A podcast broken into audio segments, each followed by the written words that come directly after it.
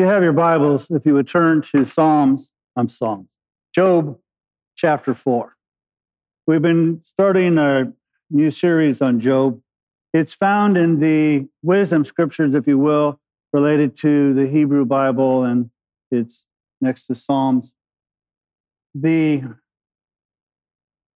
reason that I thought Job would be a good study for us is is found in the fact that um, all of us have either experienced and or will experience tragedy. And if we don't personally experience tragedy, we have friends and families who do. And in Job, it gives us the information that we need to deal with these circumstances. The interesting thing is the scriptures do not always show you the right path in the sense of thou shalt do this, but it also says thou shalt not do that. And in this period of time when Job's friends tried to counsel him and befriend him, we find what not to do when it comes to friends and counseling. And so as we do this, I, I want us to learn what it is we need to do when we experience tragedies and what we need to do and not do when our friends and families experience tragedies. And so the advantage that we as the readers have in the book of Job is we know what happened, why it happened to Job. That it's not because of his sinfulness. As a matter of fact, God expressly says that Job is a God-fearing man, avoiding evil and worshiping him.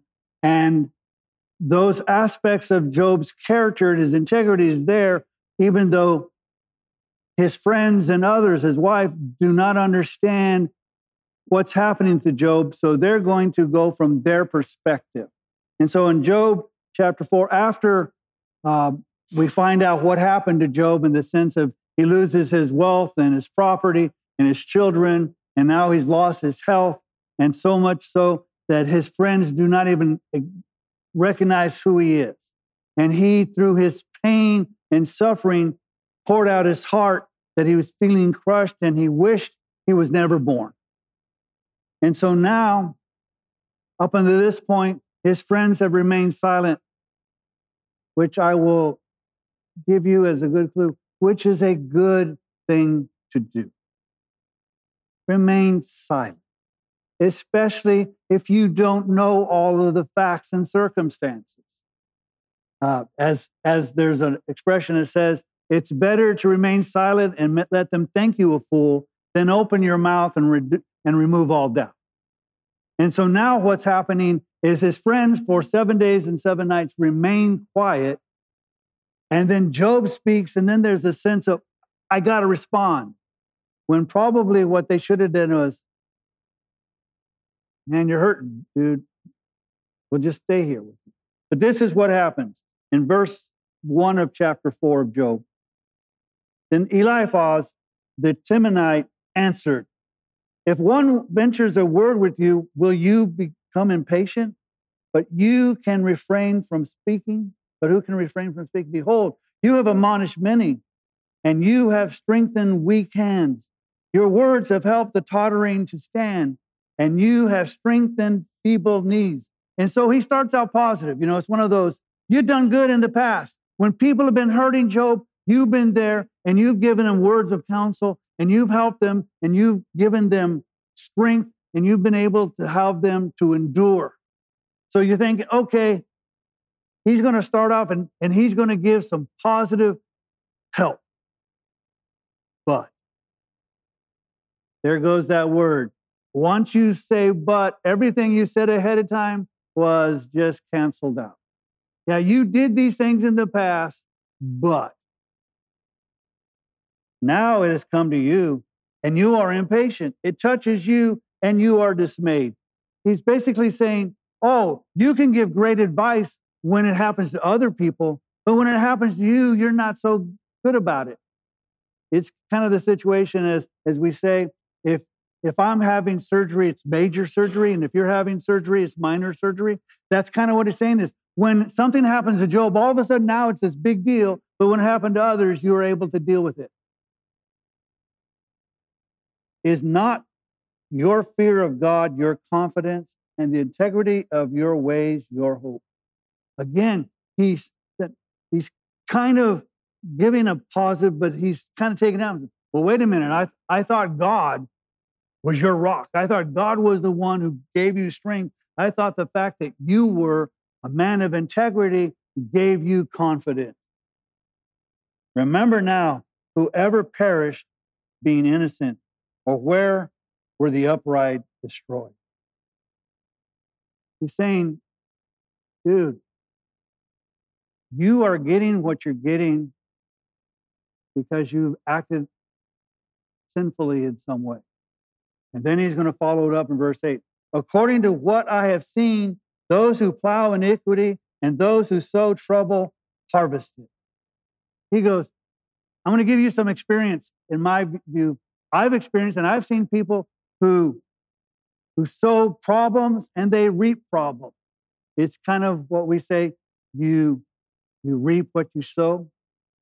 So there's a sense of if you sow turnips and broccoli, you don't expect to receive grapes and blueberries.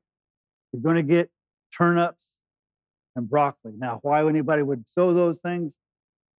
But, but that's what they do, okay? And he's saying, you can't expect to get back something different than you sow. And we even say that, you know, you, you, you reap what you sow. And so he's saying, there's got to be a problem with you. You've sown some broccoli. Can you expect not to harvest broccoli? So he goes, that's my, been my experience. But the breath of God, they perish. And by the blast of his anger, they come to an end. So he says, God will punish those who act sinfully. Then he says, the roaring of the lion and the voice of the fierce lion and the teeth of the young lions are broken. The lion perishes for the lack of prey. Lions are usually in the Middle East is kind of viewed as, as evil, the adversary. And again, Peter will say, Satan is like a roaring lion seeking someone to devour. So there's that sense of that adversary. It says, and the whelps of the lioness are scattered. Now a word was brought to me stealthily. So he's going to start, first he started by saying, there is my experience.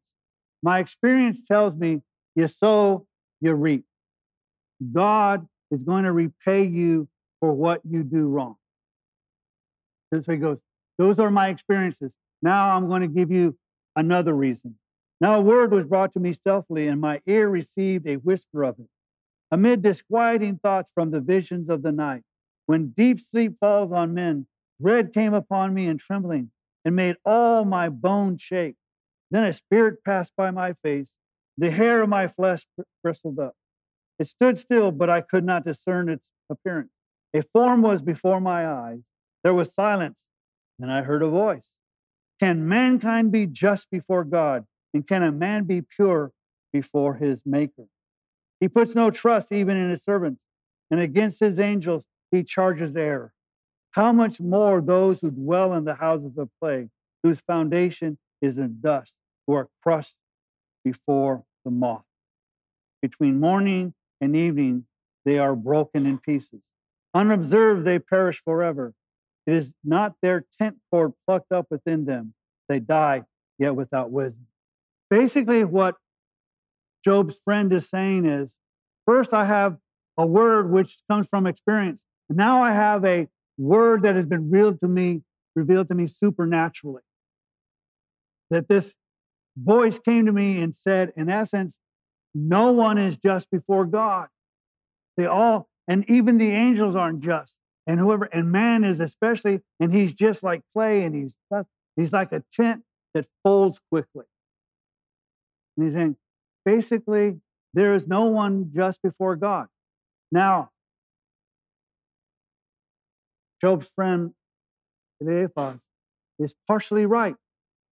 The scriptures say, for all have sinned and fallen short of the glory of God. He's correct. He has correct partial theology. And he's claiming he has this theology from both experience and supernatural revelation. And he's right when it comes to the fact that for all have sinned and come short of the glory of God. As a matter of fact, it's even worse than that. For we will also be judged by our conscience. So let me ask you a question, which I don't expect you to ask, answer out loud, but I do expect you to answer within your own mind. Have you ever done something that you thought was wrong? Or have you ever not done something that you were thought was right, but didn't do it? Not only do we fall short of the glory of God, we fall short of the glory of ourselves. We don't even do what's right when we think it's right. We don't even stop from doing what's wrong, what we think is wrong. So we are sinful people. He's right, but he's not right in this circumstance. And so he's going to go on. He's going, in chapter five, it says, "Call now, is there anyone who will answer you? And to which of the holy ones will you turn? For anger slays the foolish man, and jealousy kills the simple. I have seen the foolish taking root, and I curse his abode immediately. His sons are far from safety, and they are oppressed in the gate, and there is no deliverer. The harvest of the hungry devour, and take it to a place of thorn, and the schemer is eager for their wealth. For affliction does not come from the dust, nor does trouble sprout from the ground. For man is born for trouble, as sparks fly upward." So he says, basically, you need to not act like a foolish person. You need not stay in this situation. You need to do something about it. Because a foolish person is going to continue to, to just wa- wallow in their mire of pity and doubt and pain. You're going, you need to do it. That's what the foolish does. But as for me, I would seek God. Now, doesn't he sound spiritual? Isn't that what a lot of times when we're hurting, that people will come and say, well, you know, maybe you should seek God in this situation. Well, what makes Eliphaz think that Job hasn't been? What makes him think that Job has not been consistently seeking God? As a matter of fact, the prologue of this book tells us that. that he was so concerned about even unintentional sin of his family that he would do burnt offerings that they might have done some unintentional sin. It is in Job's character to seek God, but yet here's this friend telling him, this is what I would do, as if that's not what Job would do. I would place my cause before God. He's going to complain to God. Say, in essence, he's saying, you're a sinner, repent. Who does great and unsearchable things, wonders without number. Amen, true. God does. He gives rain on the earth and sends water on the fields, so that he sets on high those who are lowly, and those who mourn are lifted to safety. And yes, amen, he does. His theology, if you will, is accurate to a, to a point, but it's incomplete. He's applying the wrong theology in this case. And so many times we know Bible verses, and so because we know Bible verses, we try to stick them into places that may not fit. Why his friend should have just stayed silent. He frustrates the plotting of the shrewd, so that their hands cannot attain success. He captures the wise by their own shrewdness, and the advice of the cunning is quickly thwarted. By day they meet with darkness, and grope at noon as in, at the night. But he saves from the sword of their mouth, and the poor from the hand of the mighty, so that the helpless has hope, and the righteous must shut his mouth. Again, God will be true and every man a liar. It is true. God will come to the aid of those who are his. God will come to the aid of the poor and the lowly, and he will be an adversary to those who are pride and think that they're significant. Behold, how happy is the man whom God reproves, And again, that is accurate because as we saw in the book of Hebrews, if you're not disciplined by God, you're not his. You're illegitimate. So again, he has pieces of accurate theology. For he inflicts pain and gives grief. He wounds and his hands are also healed. From six troubles he will deliver you. Even in seven evils will not touch you. It doesn't matter how many afflictions you've had. It doesn't matter you lost your sheep and your camels and your oxen and your children and your bron- It doesn't matter because God will save you from these afflictions. And again, so true. In famine he will redeem you from death, and in war from the power of the sword. You will be hidden from the scourge of the tongue, and you will not be afraid of violence when it comes. You will laugh at the violence and famine, and you will not be afraid of wild beasts, for you will be in league with the stones of the field, and the beasts of the beasts of the field will be at peace with you. You will know that your tent is secure. It's no longer going to be uprooted, for you will visit your abode and fear no loss. You will know also that your descendants will be many and your offspring as the grass of the earth. You will come to the grave in full vigor, which is kind of almost an attack because he's sitting here so much in pain and in so bodily damage that he takes broken pieces of pottery to scrape his flesh. So he's saying, you know, if you'd have been a good guy, if you'd have done what God wanted you to do, you wouldn't be suffering here. You, when you do die, you'll be Arnold Schwarzenegger or something. You'll be this powerful guy. You'll have, you also know that your descendants will be many and your offspring as the grass of the earth. And you will come to the grave in full vigor, like the stacking of grain in its season. Behold this, we have investigated, and so it is. Hear it and know it for yourself. So he says, I'm giving you advice. Here's some theology. You must have sinned because you've been having lots of trouble, and therefore repent, because God is going to get you. I'm glad he's not my friend. But you probably had a friend like that in your times of trouble, who thought that they knew certain Bible verses that they try to cram into your life. And even if they were applicable, you were too hurting to accept it.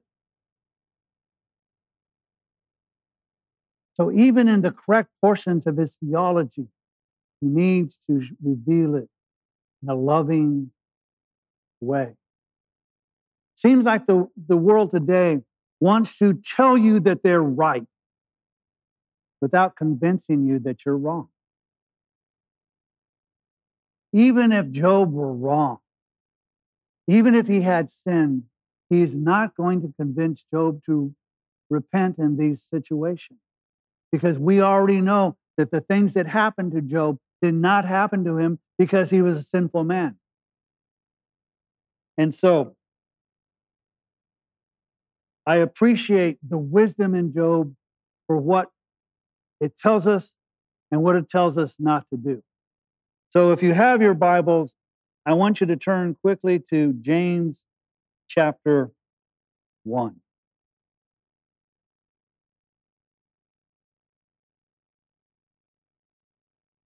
With verse nineteen. This you know, my brother, beloved brethren, but everyone must be quick to hear, slow to speak, and slow to anger. For the anger of a man does not achieve the righteousness of God. We tend to be a people who are quick to speak and slow to hear. And, I, and, and it, that is even in typical conversations. This is what will happen. I will say something, and then you'll respond. And rather than me listening to what you're saying, I'm automatically thinking what, how I'm going to respond, which means I probably haven't heard you. The scriptures tell us, instead of shooting your mouth all the time, listen. Because if you listen, you might hear what's going on.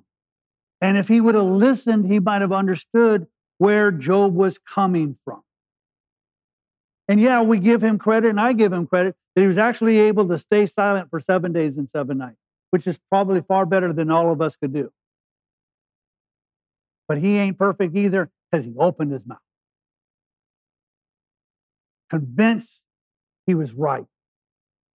And we're going to see subsequently, he does nothing to cause Job to see his point of view.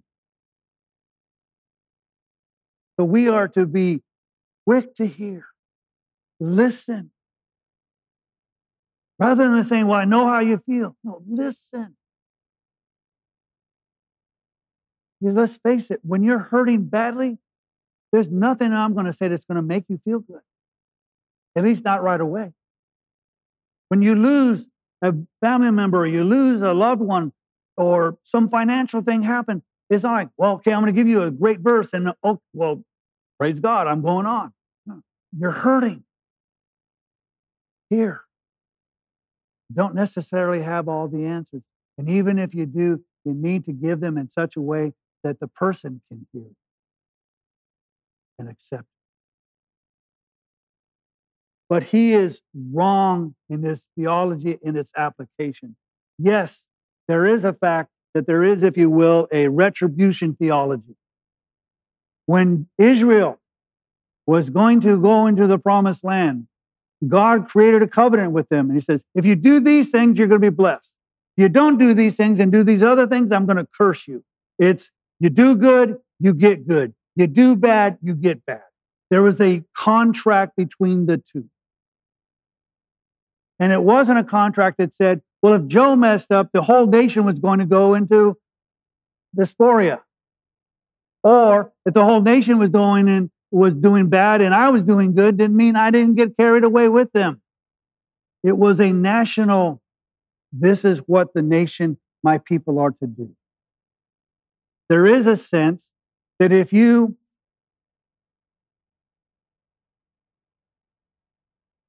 If for those of you who don't know me, I don't like to use particular sins because if I use particular sins, then you think I'm talking to you or you think I'm violating some uh, counsel between. So I, I use broccoli and chocolate, okay? Broccoli has no temptation to me. And I said, that's a form of sin. Some of you like broccoli. Heaven help you if you do. But, but you do, and that's your temptation. I like chocolate. That's a temptation. So when I talk about, I go, sin for me is like temptation of chocolate, but there are some sins like broccoli. You can put it in my face and I just don't care. So there's a, there's a sense of when we do things, when I eat chocolate, there are going to be some results. I'm not going to get fat. I want to stay fat and get fatter. I'm going to maybe get diabetes. There are consequences to my sin. To be rude, there are consequences to eating broccoli. You, you get um, extra wind. so, so you know, each of us have our own whatever, but there is a there is a consequence. But all too often, we kind of blame God for everything. If you decide to get on an off ramp as an on ramp to a freeway, there are going to be some consequences to that conduct. You're probably going to get into a head-on collision. And don't blame God because you're the one who blew past the sign and went the wrong way. So there are things that happen because they happen. But if you will, if you blow past the sign that says, don't go this way, there's a lot of times God says, warning, warning, don't do this, and we do it anyway, and there are natural consequences to it. And so there is a fact that there, if you will, a retribution aspect. You do, if you will, reap what you sow. But that's not entirely all one hundred percent theology. So if you'll turn to Matthew chapter five, verse forty-five, we'll see what Jesus has to say on the subject.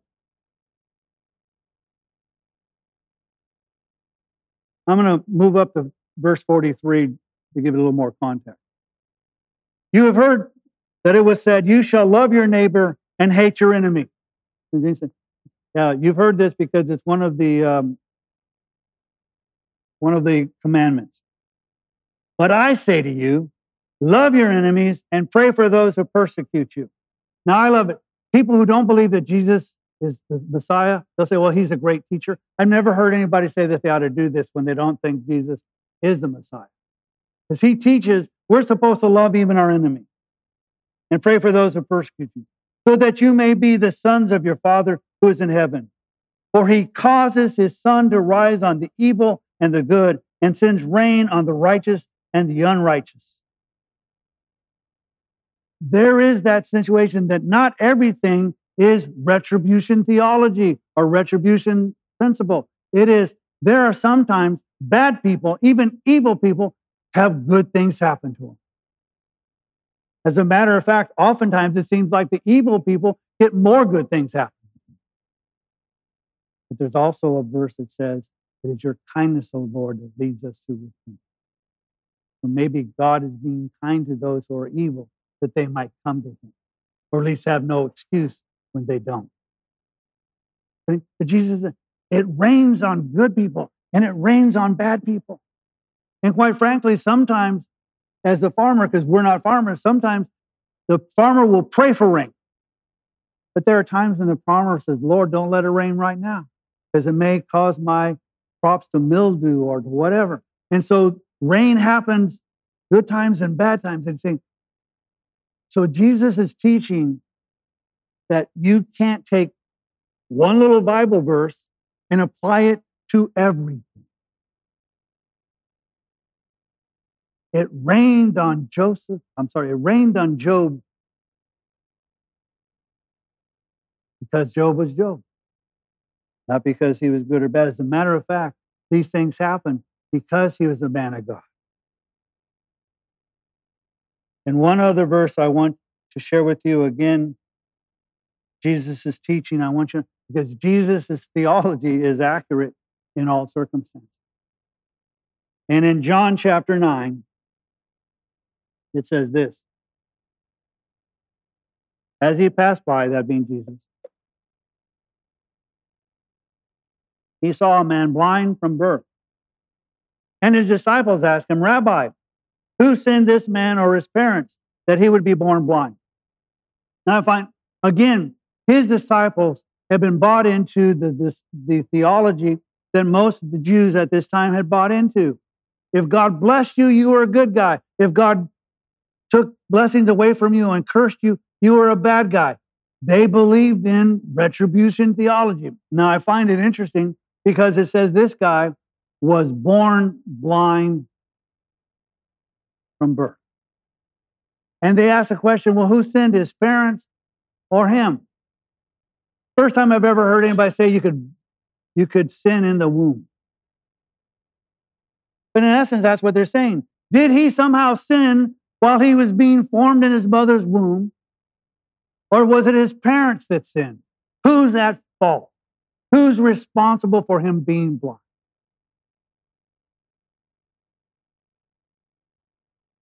And it's addressed Jesus as rabbi because he's their teacher. He's their master. He's there to teach them. And so they're saying, teach us, Lord, what's the correct answer here? Is it the parents? Is it him? Notice they don't consider the third, which Jesus is going to say. Jesus answered, it was neither that this man sinned nor his parents. He removed the aspect of his blindness from the direct responsibility of his parents or him. He's not blind because somebody sinned. But it was that the works of God